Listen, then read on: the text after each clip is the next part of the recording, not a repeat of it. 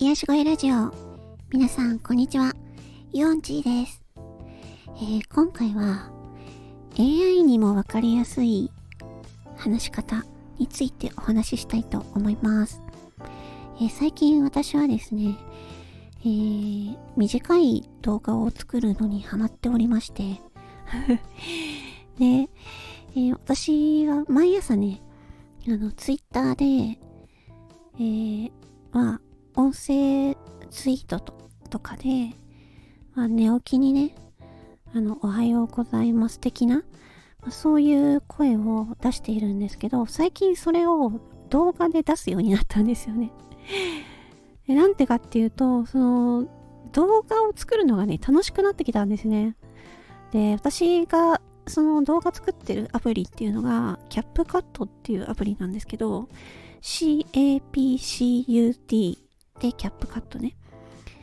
このアプリがね、めちゃくちゃ優秀なんですよね。ものすごく使いやすい。で、そのアフレコでね、そのキャップカット上で自分の声を取って、でその後に、自動でね、字幕をつけるっていう機能があるんですよ。でそれを押すだけで、タイミングよく字幕がね、流れてくるんですよ。もうすごく楽ちんじゃないですか。YouTube の場合だと、その専用のね、字幕を音声認識して字幕を入れるソフトとかが必要なんですけど、今はどうなのかな、わかんないけど、そのキャップカットを使えば、ものすごいね、めっちゃ精度よく、字幕をつけてくれるんですよ。でそこで自分自身の滑舌の悪さを知るっていうね他の方のその他の方が話している声に字幕をつけると、きちんと、認識しているのに、自分の声の時にそのキャップカットのね、 AI キャップカットの字幕認識では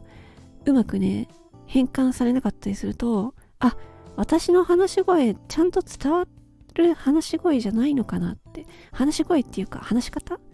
滑舌、そういうところで自分のその聞こえやすい話し方っていうのを意識しましただから YouTube にも今ありますよね、文字起こし機能っていうのがね。 YouTube の動画見てると文字起こし機能っていうのがあって、そこを見ると字幕みたいな感じで出てくるんですけど、それもやっぱりね、まだまだ日本語はね、ちょっと認識がいまいちなんですけれども、このね、キャップカットのアプリはね、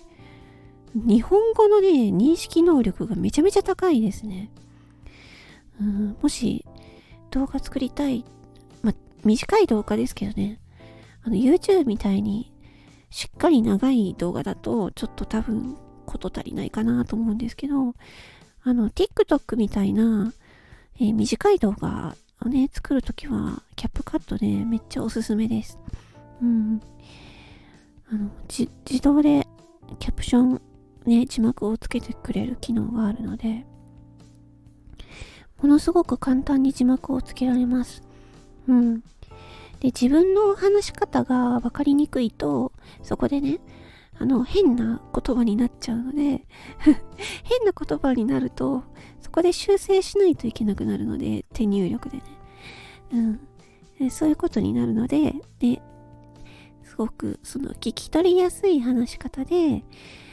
話さないといけないなっていうふうに思ったっていうお話ですもうね、なんかちょっとしたことなんですけど、なんかやっぱね、声だけを聞いてもらうっていうのもいいんですが、